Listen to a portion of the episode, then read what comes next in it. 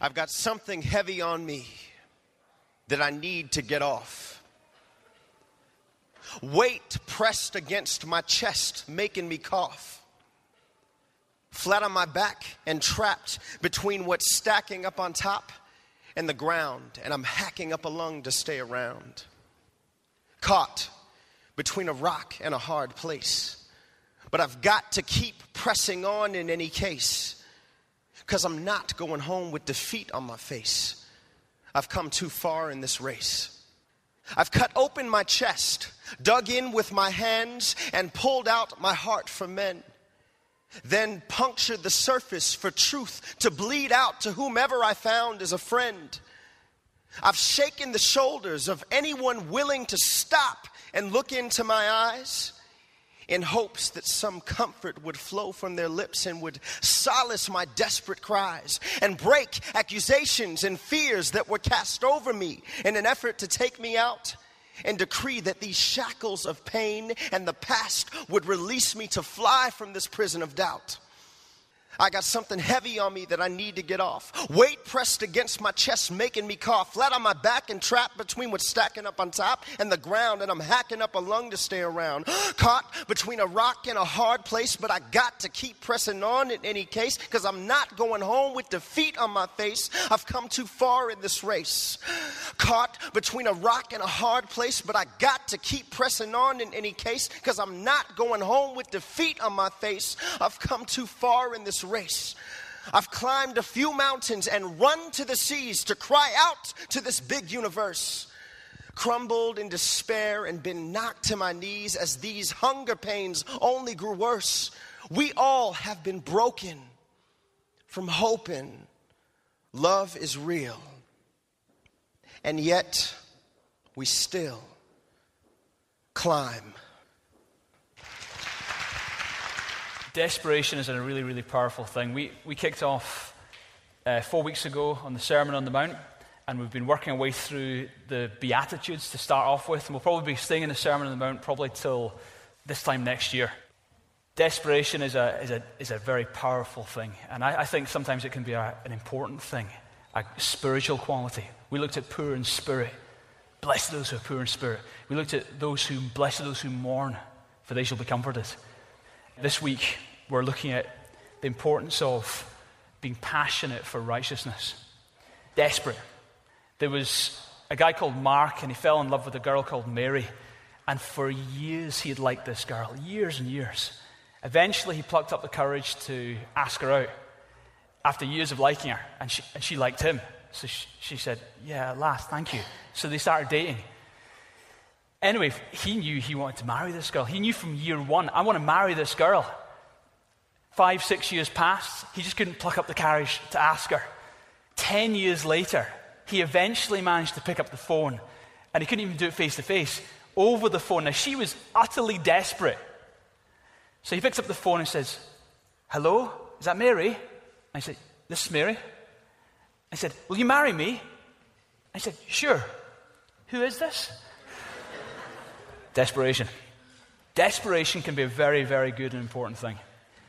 Jesus said in Matthew 5, verse 6, Blessed are those who hunger and thirst for righteousness, for they shall be satisfied.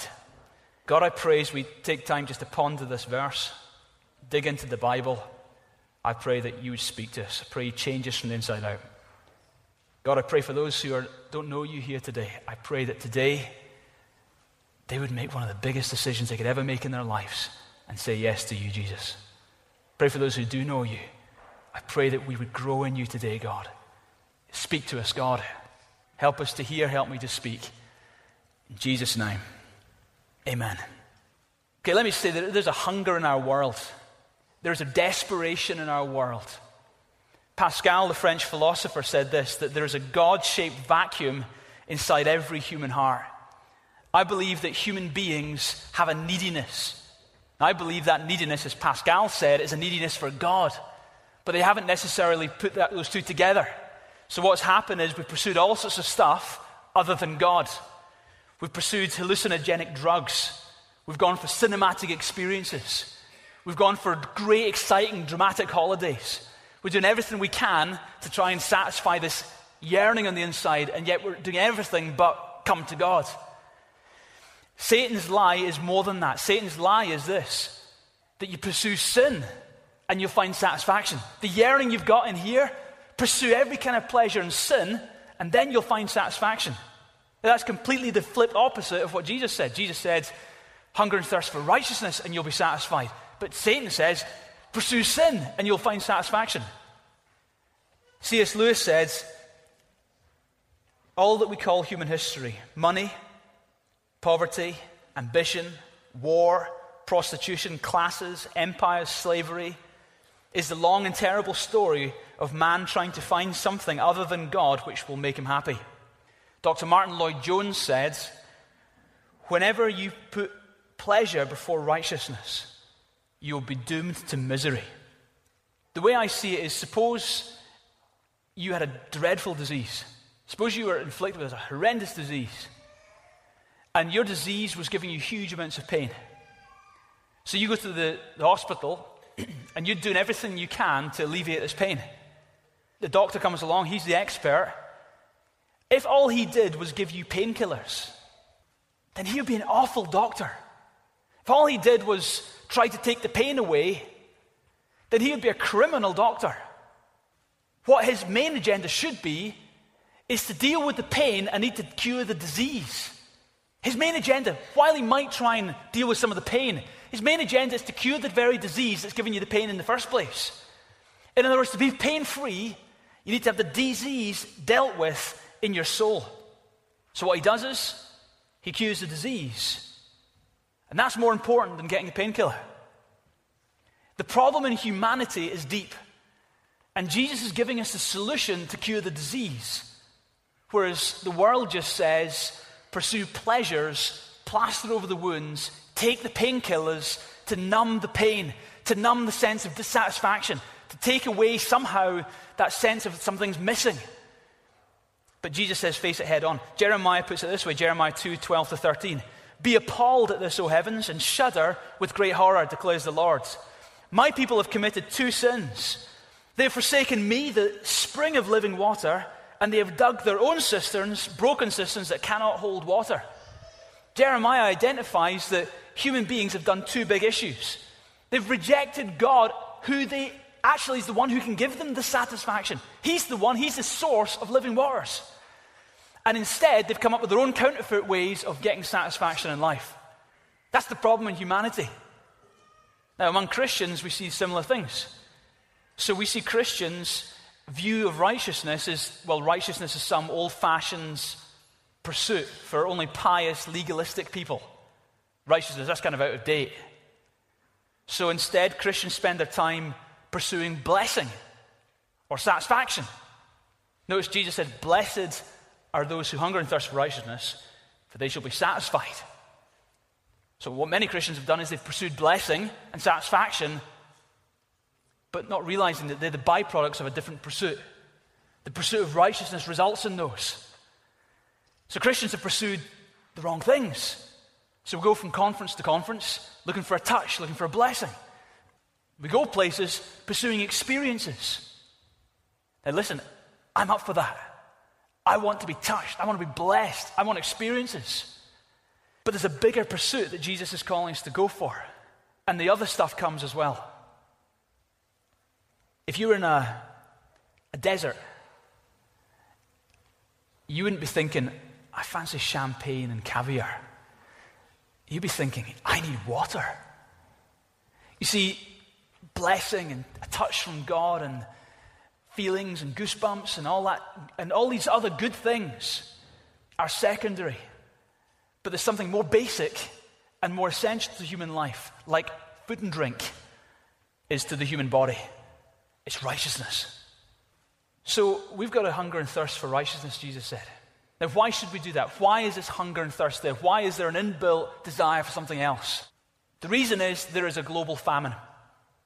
You see, imagine I was to arrive in some famine stricken part of the world, and I was to see kids dying around me of starvation. And I was to be deeply moved, and I'm really upset, thinking, this is wrong that kids are suffering. Kids aren't happy. This is not right. then what I do is I think, right, I've got my money, so what I'll do is I'll build a play park. Imagine I went and built a play park, slides and swings and kind of ball pools and bought them some PS2s. Ah, that'll make them happy. You know, you'd, you'd be thinking, that's wrong. You'd be thinking, that's, that's, it's not even, it's not, even not, not right. It's, it's immoral that that money was spent on a play park. It would be just the craziest thing. In the middle of an arid desert, kids starving to death, and there's swings and slides in the middle of it. That would be the craziest thing.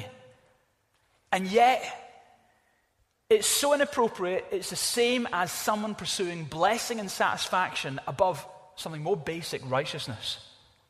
Pursuing secondary things is just as inappropriate and appalling in the sight of God instead of pursuing righteousness. There is a spiritual famine in human, humankind. Jesus flips the, the Beatitudes in Luke's Gospel, chapter 6, 25, and he says this Woe to you who are full now, for you shall be hungry. So the people who think, I'm satisfied, I've got it all, I don't need God, I'm, I'm, I'm fine. He says, Whoa, that's dangerous. It's like the, it's, it's totally and utterly inappropriate when there's a famine on to say, I'm fine.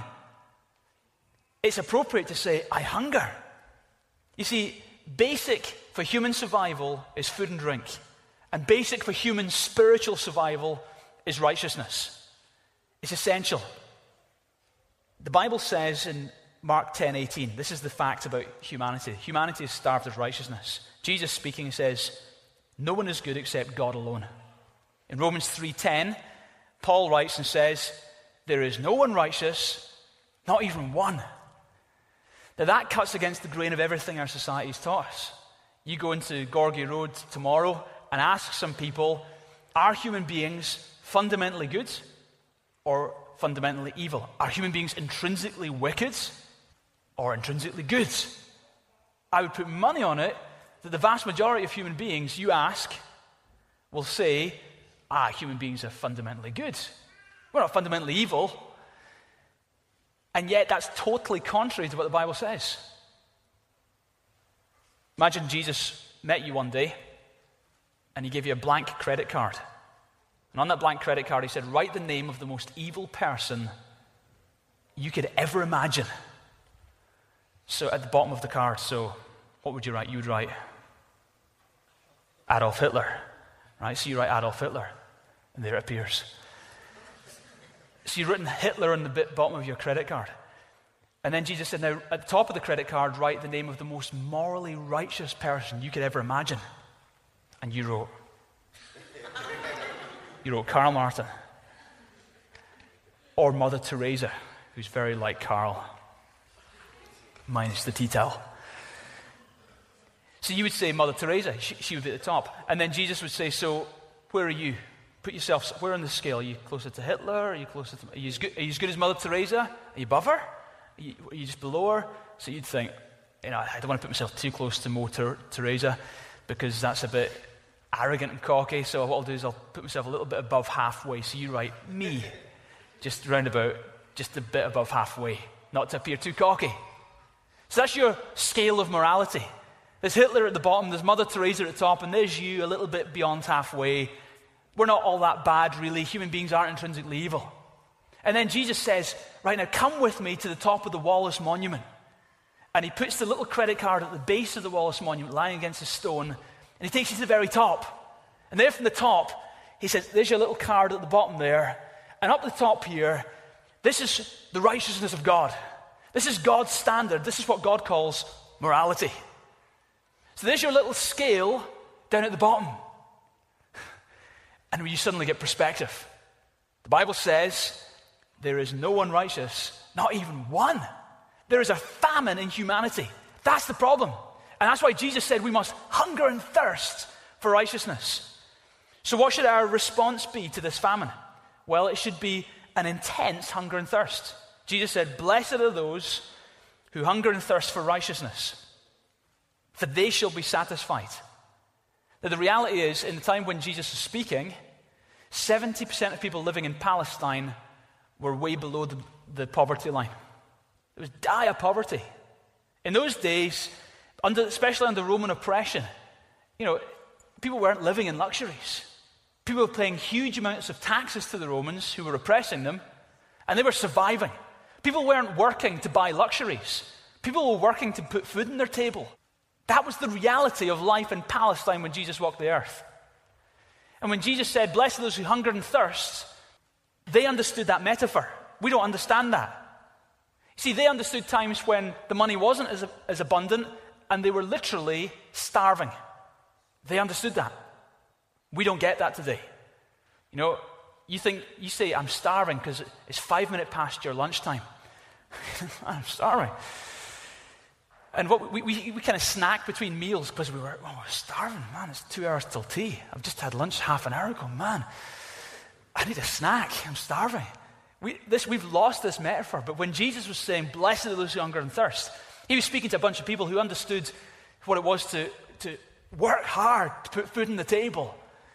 And they understood hunger and thirst. They understood the reality and the feeling and the emotion of that.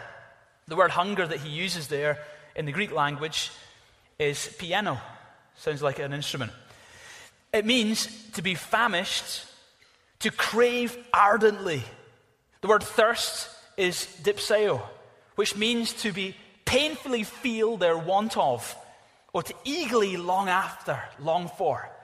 This, was, this isn't just kind of on the fence, hunger and thirst. This is like we would use it, I'm starving, kind of 10 minutes after lunch. This is people who desperately know their needs.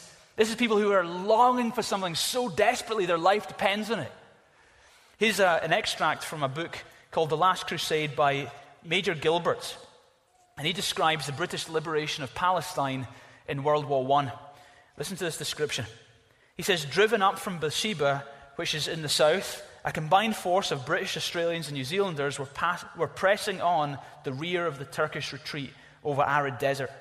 The attack outdistanced the water carrying camel train.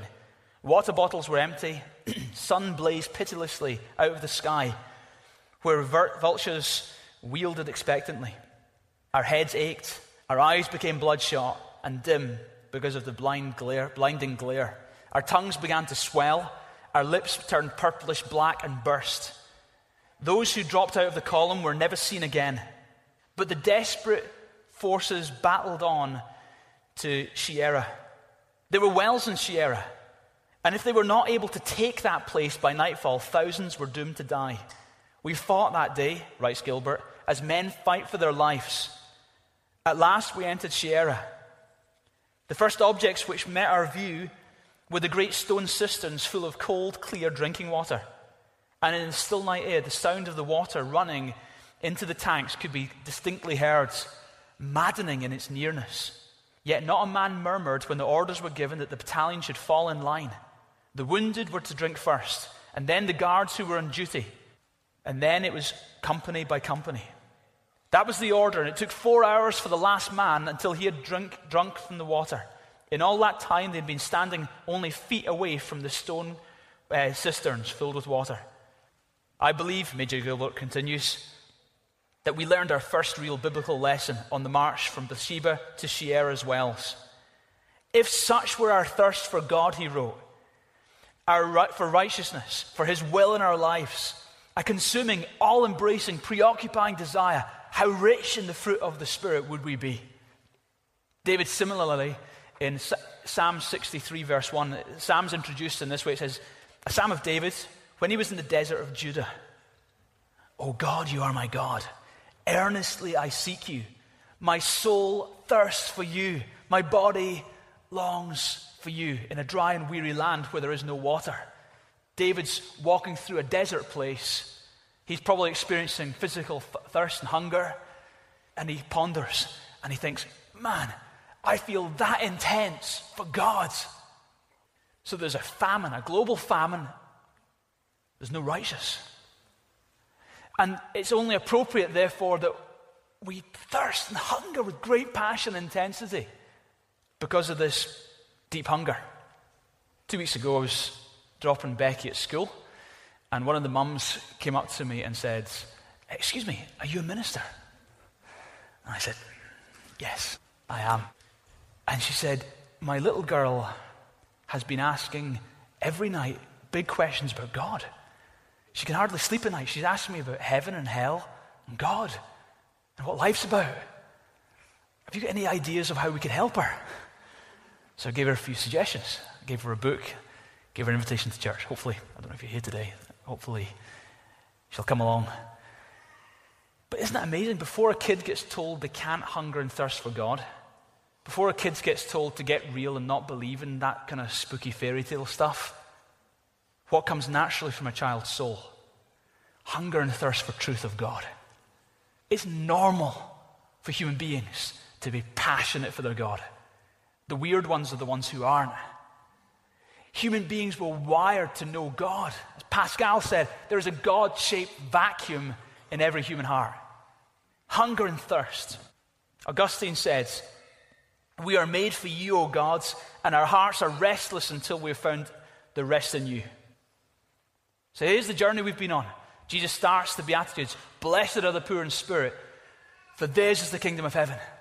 You're someone who recognizes, I've got nothing without God. And then you go on and say, Man, I'm a sinner. So you mourn over your sin. Blessed those who mourn, for they will be comforted, Jesus said. And now we're finding you've, you've done the negative, you've looked at the negative, now you're pursuing the positive. You're saying, God, I long for the answer now. I've seen the problem. Now I long for the answer.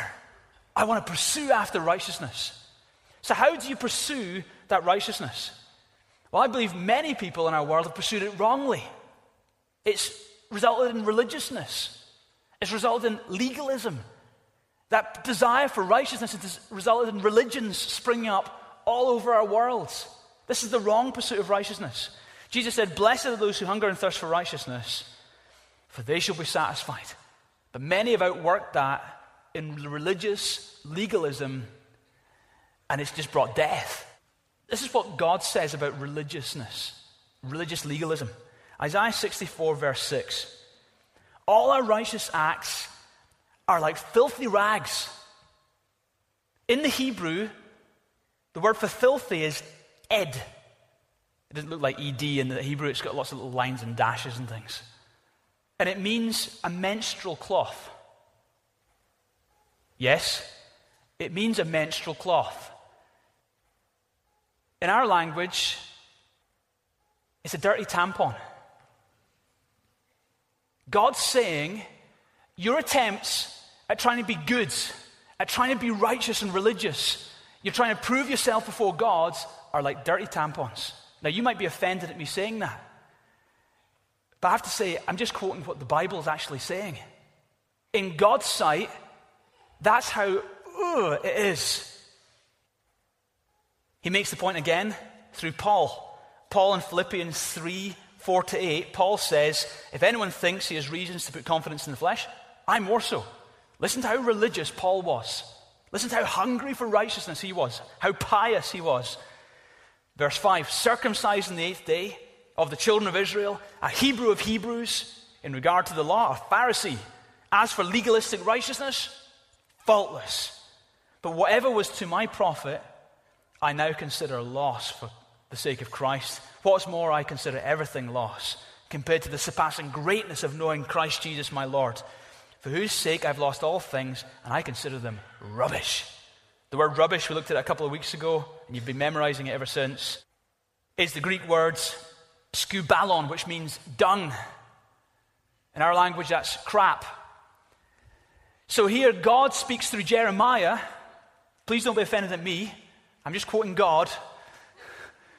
And literally, he's saying, Your attempts at legalistic righteousness, you being all good to try and prove yourself before God, is like dirty tampons. And furthermore, it's crap. That's what God says about religion. You notice that Jesus had no problem with the common people in his day, but he had huge problems with the religious people in his day. They crucified him. They weren't interested in God. If they had have been, they wouldn't have crucified him.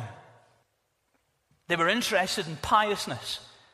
So God strongly is repelled against that kind of stuff. Jesus, later on, a few verses on from this Beatitudes, in verse 20 of Matthew 5, said this Unless your righteousness exceeds that of the scribes and Pharisees, you will never enter the kingdom of heaven. You've got to understand how the original audience would have heard that. The scribes and the Pharisees, they were the hardcore ones. They were the ones who had given their lives for free. They weren't being paid to be scribes and Pharisees. They were voluntarily living a religious life. They were so legalistic, adhering to the laws of Moses. They tithed everything, including their herbs. Imagine taking your window basket and saying, That flowers for the church. This, man, you're a nutcase. That's what they did. They fasted twice a week. They were so religious. Their standards of morality seemingly was way up here. All society knew this. Now Jesus turns around and says, if your righteousness doesn't exceed their righteousness, then you're not going to get into the kingdom of heaven. You can imagine how the common person felt. Joe, who's a carpenter, thinks, Flip, what chance have I got then? If they're not going to get in, what chance have I got? And you see, the problem was they pursued right religion, not relationship. They pursued legalistic religion rather than an authentic relationship with the living God. And then when God was right in front of them, see, I believe Jesus wasn't just a man, I believe he was God, is God, in the flesh. And when God was right in front of them, they wanted to crucify him. They weren't interested in God, even though they talked about God often. They were interested in being religious. And there are many people today who will claim to be religious but have no interest in God. They think they're good enough, but they're in famine. This leads us to a true pursuit of righteousness. What is that? A true pursuit of righteousness, true hungering and thirsting for righteousness, I believe, is hungering and thirsting for a relationship with God. It's interesting, when at the beginning of creation, the Bible says that God placed mankind in a garden. The garden was called Eden. The word Eden in Hebrew means pleasure. So there was a place, and what hallmarked Eden? Well, you read your Bible, you see that man walked with God. There was relationship between man and God. Isn't it interesting that the name of that garden was pleasure? The byproduct of that relationship was pleasure. And when humankind sins, we were expelled from the garden. And not only did pleasure die, that was just the byproducts. The big thing that died was a relationship with the God who made us. So humankind's been walking away from God, and we're more upset that we haven't got pleasure anymore. But the bigger deal is we should be deeply famished for righteousness. That's the big deal. Isaiah 59 2 says, Your iniquities have separated you from your God. Your sins have hidden his face from you. It's sin that separated that relationship between us and God.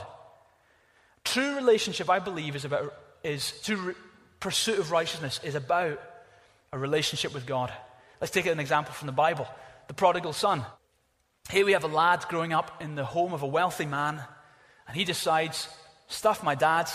I don't like this relationship anymore. I wanted to do my own thing. I'm going to have more happiness, more pleasure doing my own thing. So the son asks the father, Give me my share of the inheritance. And amazingly, the father agrees to give him his share of the inheritance. The son gets all this money, hasn't got the wisdom to handle it, goes away and pursues every lust and every pleasure he can get his hands on. Pursues sin, pursues uh, prostitutes, pursues all sorts of stuff, and he's got lots of friends, it seems until he's got no money left and his friends leave him and it isn't so nice anymore. And then it kicks in Luke 15, 14. It says, after he'd spent everything, there was a severe famine in the whole country. This parable's picture of the whole globe and humankind's condition before God. And he began to be in need, so he went and hired himself to a citizen of the country who sent him to feed the pigs. Listen, he longed to fill his stomach with the pods that the pigs were eating. He was hungry. But no one gave him anything. When he came to his senses, he said, How many of my father's hired men have food enough to spare? And here I am, starving to death. He's not just hungry now, now he's starving. I will set out and go back to my father. Skipping ahead to verse 20.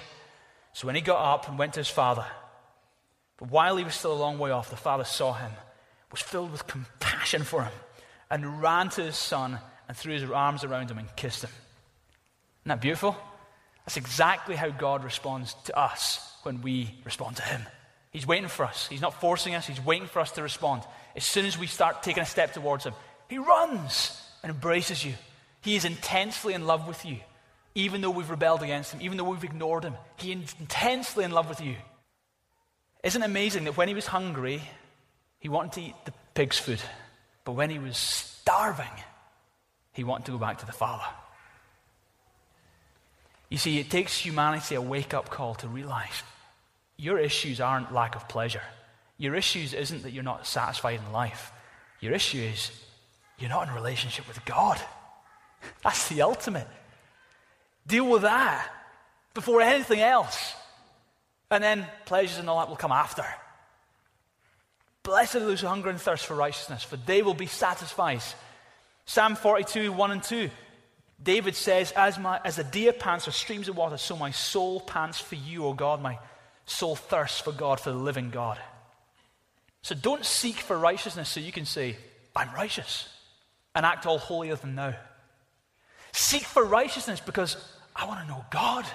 I want to please Him. I want to be in relationship with Him. I want my life to bring Him honor. That's the pursuit we're on here. Some of you came to church or come to church because you're looking for satisfaction and fulfillment in life. You're looking for answers, looking for reasons to be alive. You're aware of an emptiness and you're longing for some sort of peace and satisfaction. And you know what? In church, you'll find that. If that's the, as deep as your desire goes, then you might not be getting the real thing. You have to understand that the lack of satisfaction, you don't need a painkiller, folks, you need a cure. don't pursue the, the surface issue, the byproduct.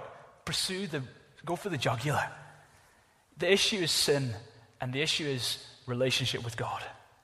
Pursue Him. Fall in love with Him. That's where your satisfaction will lie. Then it, Jesus said, Blessed are those who hunger and thirst for righteousness, for they shall be satisfied. Now, folks, this is the gospel. This is the gospel. How can you be satisfied? This is it. The fact is, you can never satisfy yourself with righteousness. You can't do it. We've already heard what God thinks about people who've tried to be self righteous before Him. You can't do it yourself. Righteousness is a gift. Blessed are those who hunger and thirst. That's your job. For they shall be satisfied. That's God's job. God satisfies you. He gives you a gift called righteousness. Let's go back to Paul. Philippians 3 8 and 9. What's more, I consider everything lost compared to the surpassing greatness of knowing Christ Jesus my Lord. So he's saying, I've been religious, I've been like a Pharisee, I've been uh, upright, I've ticked all the boxes, but that's rubbish. I know God now. He's saying it's about relationship, not about religion.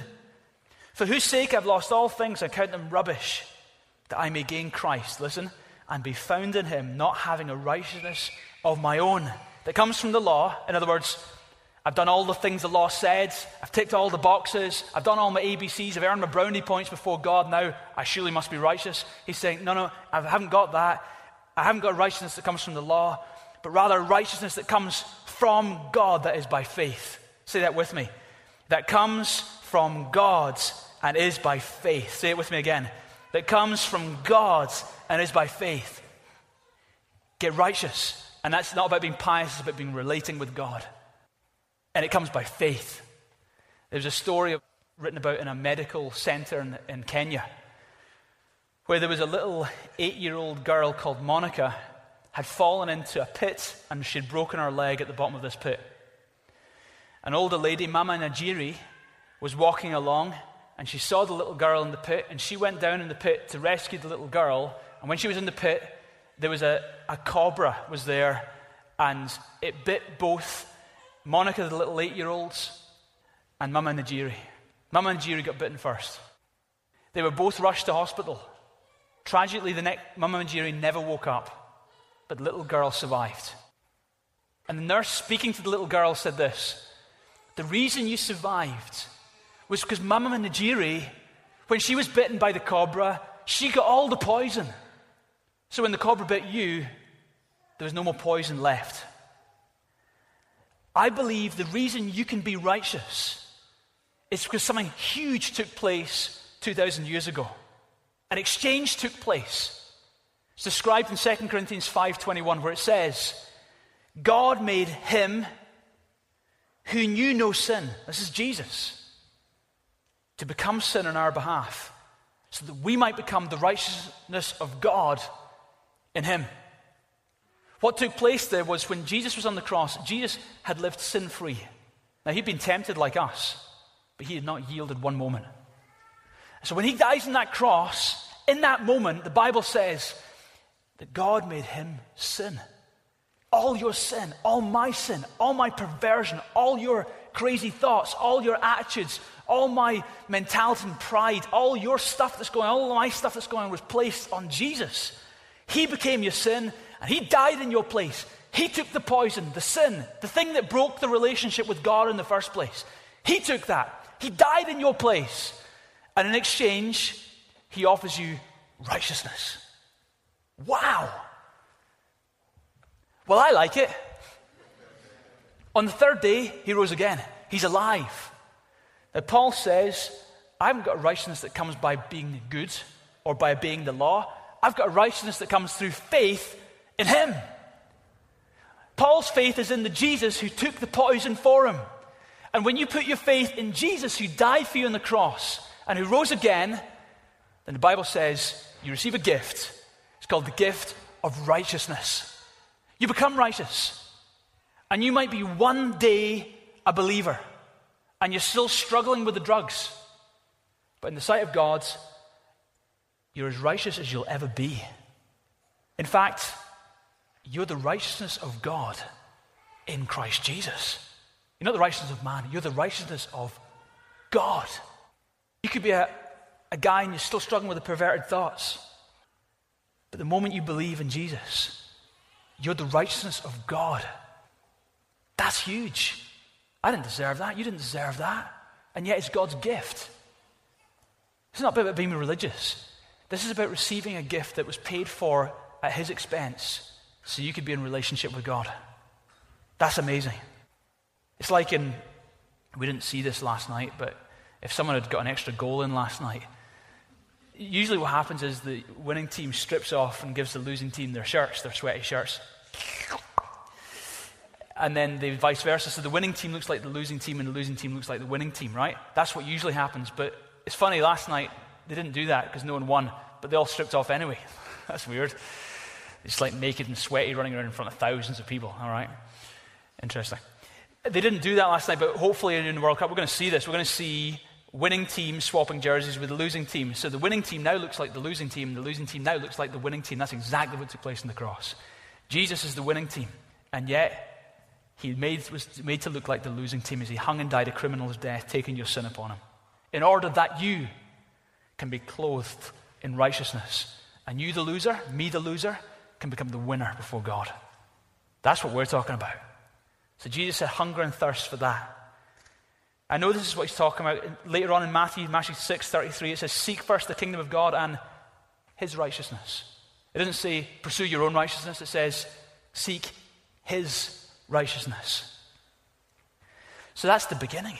It's the, but let me say, it's, we're called to an ongoing pursuit of righteousness. The two words, hunger and thirst, planeo and dipsao, these words apparently are both present tense participles, which means they are not just talking about at one point in your past you hungered and thirsted. It's saying that it's a continuous action, it's a way of life. You're constantly hungering, constantly thirsting for righteousness. First, your hunger and thirst was to get right with God, be in relationship with Him. Now, your hunger and thirst is to live right with God and to continue to please Him. You see, when I got married, I pursued relationship with my wife. I dated her, I bought her flowers, I looked all handsome, I did all the stuff, and then I got her. You're mine. Now, sadly, what often happens at that point is you start farting in front of her and not shaving, and but I have to assure you that does not happen in my home. But sometimes just guys kind of let the guard down. They become this kind of slob who farts and burps and demands food and, oh, it's great being married. You know, if you're wondering why your marriage ain't going so well, right, Carl, it's because of this issue. So, what you need to do, folks, the key is you don't just put the effort in to get the marriage, you put the effort in to keep the marriage. You still go on dates, you still buy the flowers, send the text, I'm thinking of you today. Little things, not just the big things, little things. Love you, how you doing? Considering, being thoughtful. I am not saying I get it always right, but I understand the theory and I'm trying my best. But here's the deal you get your relationship with God. Hunger and thirsting for righteousness is, first of all, you can't get it yourself. He's the one who satisfies you with righteousness. It's a gift. You get right with God, that's the beginning. But then from then on, you've got to continually hunger and thirst. In other words, I'm now right with God, so I want to keep walking right with God. Now that I'm saved, I want to let Him know that I'm grateful. If I just got my wife and then kind of say, All right, I've got you now, I'll just do what I want, that would be so ungrateful. Imagine I came and cleared the debts that you owed. Imagine you had huge debts and I cleared all your debt for you. But you just kept on right on living like I'd never done it. You just kept spending the money like you always had. That would be utterly ungrateful. You've got a second chance at life. Live big, live awesome, live God glorifying. Don't live for self, live for Him. This is what it means hunger and thirst for righteousness continually, not just at the beginning, but now you're walking with Him. Pursue Him with all your heart. You see, I've received righteousness in justification, but now I'm pursuing righteousness in sanctification. Justification is when God gives you His righteousness, sanctification is how you live now, trying your best to live and honor God. You see, you were made right with God. Now live right with God. And I have to say, I'm totally content with my justification, but I'm not so content with my sanctification. I thank God I'm righteous. I don't need to prove a thing to God. I'm accepted totally for all eternity. But I'm a wee bit sad that I'm making such slow progress. I want to please God. Why have I got this issue in my life? Why am I struggling with those thoughts? Why do I keep saying that stupid thing? Work on it. Pursue it hunger and thirst. Not out of an attitude, oh, I need to get accepted. No, no, that's done. Tick. 2,000 years ago, saved. And you just believed it and you're changed forever. But now live different. Now live grateful. Paul says in Philippians 2:12, continue to work out your salvation with fear and trembling. This is what he's talking about. It's not that you're not saved. Work out your salvation. You've already got the salvation bit. Now, work it out. Live it out now with an honoring, respecting attitude towards God. Martyn Lloyd-Jones, Dr. Martyn Lloyd-Jones said this. Just two thoughts just to end with. The Christian is the one who at the same one and the same time is hungering and thirsting, and yet he is filled. And the more he is filled, the more he hungers and thirsts. That's weird, but it's true. See, there's nothing like God to satisfy. I go play football with my little boy. I love it. I love it. And he loves it. And I beat him. And he's six. But after a while, we get bored of football and we go and do something else. I love mountain biking. I love getting up the hills and going for an awesome bike ride. But after a while, I'm tired of mountain biking. I love swimming with my family. I love that. But after a while, the novelty wears off.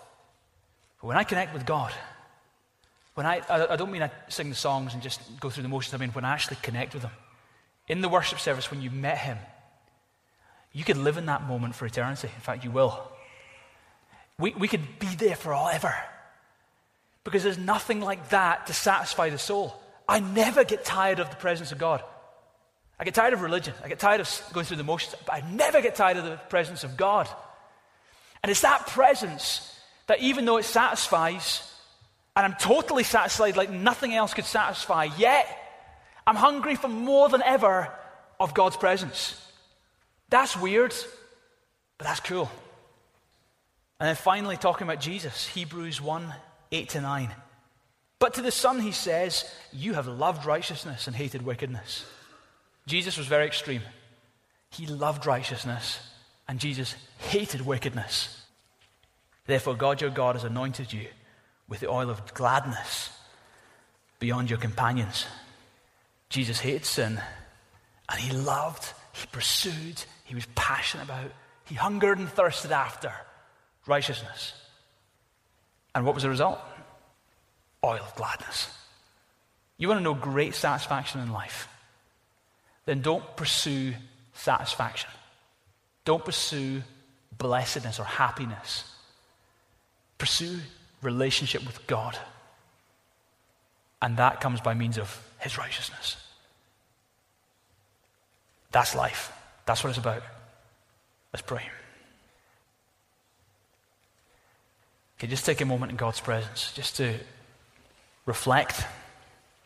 God has spoken to you. If you feel something has stood out from what we've shared, just take a moment just to apply that in your life. Just talk to God about it. Respond to Him in the way you need to respond to Him. Father, we want to thank you so much that we're not called to be religious. God, in, our, in our zeal, we can flip into that little trap, and that happens often. But I pray, God, you protect us from religiousness. I pray, God, we'd be authentic before you. I pray, God, we'd have an authentic, deep passion for a relationship with you. Not to be someone who ticks the boxes, not to be someone who appears pious, but to be those who authentically pursue you. Pray nothing else would come near that as far as our passions are concerned.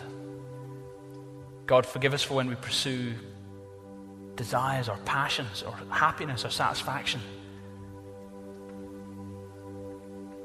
and neglect pursuing righteousness, a right relationship with you. God, let's be more sad about our relationship with you when that's not going well rather than when life's not going well. God, let's be moved by things you're moved with, Jesus. Let's be like you. Let's love righteousness and hate wickedness, even if it happens to be in our own lives. Most of all, God, we want to thank you that we don't need to pursue righteousness as some lifestyle to please you. But God, you're the one who gives us righteousness as a gift. That we can't earn that. That we can't be good enough to deserve that.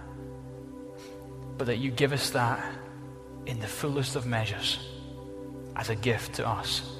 So that we, the sinners, get to stand before you totally forgiven totally righteous, eternally accepted. That is amazing, God.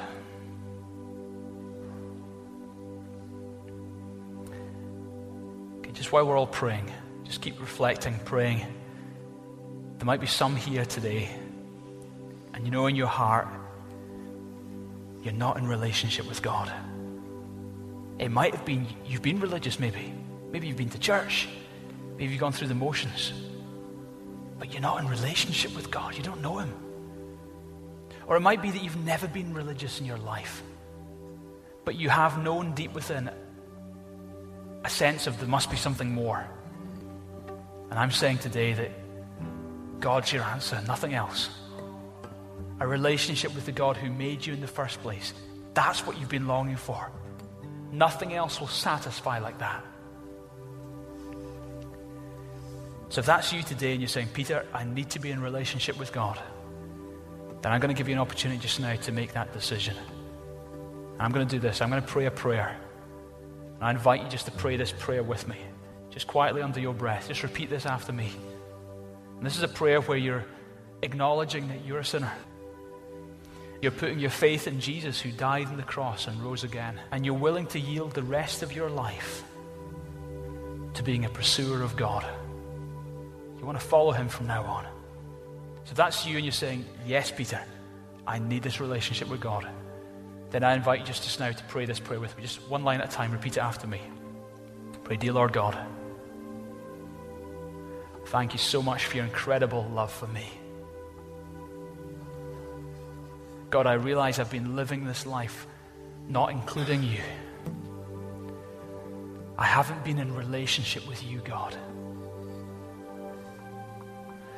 Today, God, I want that to change.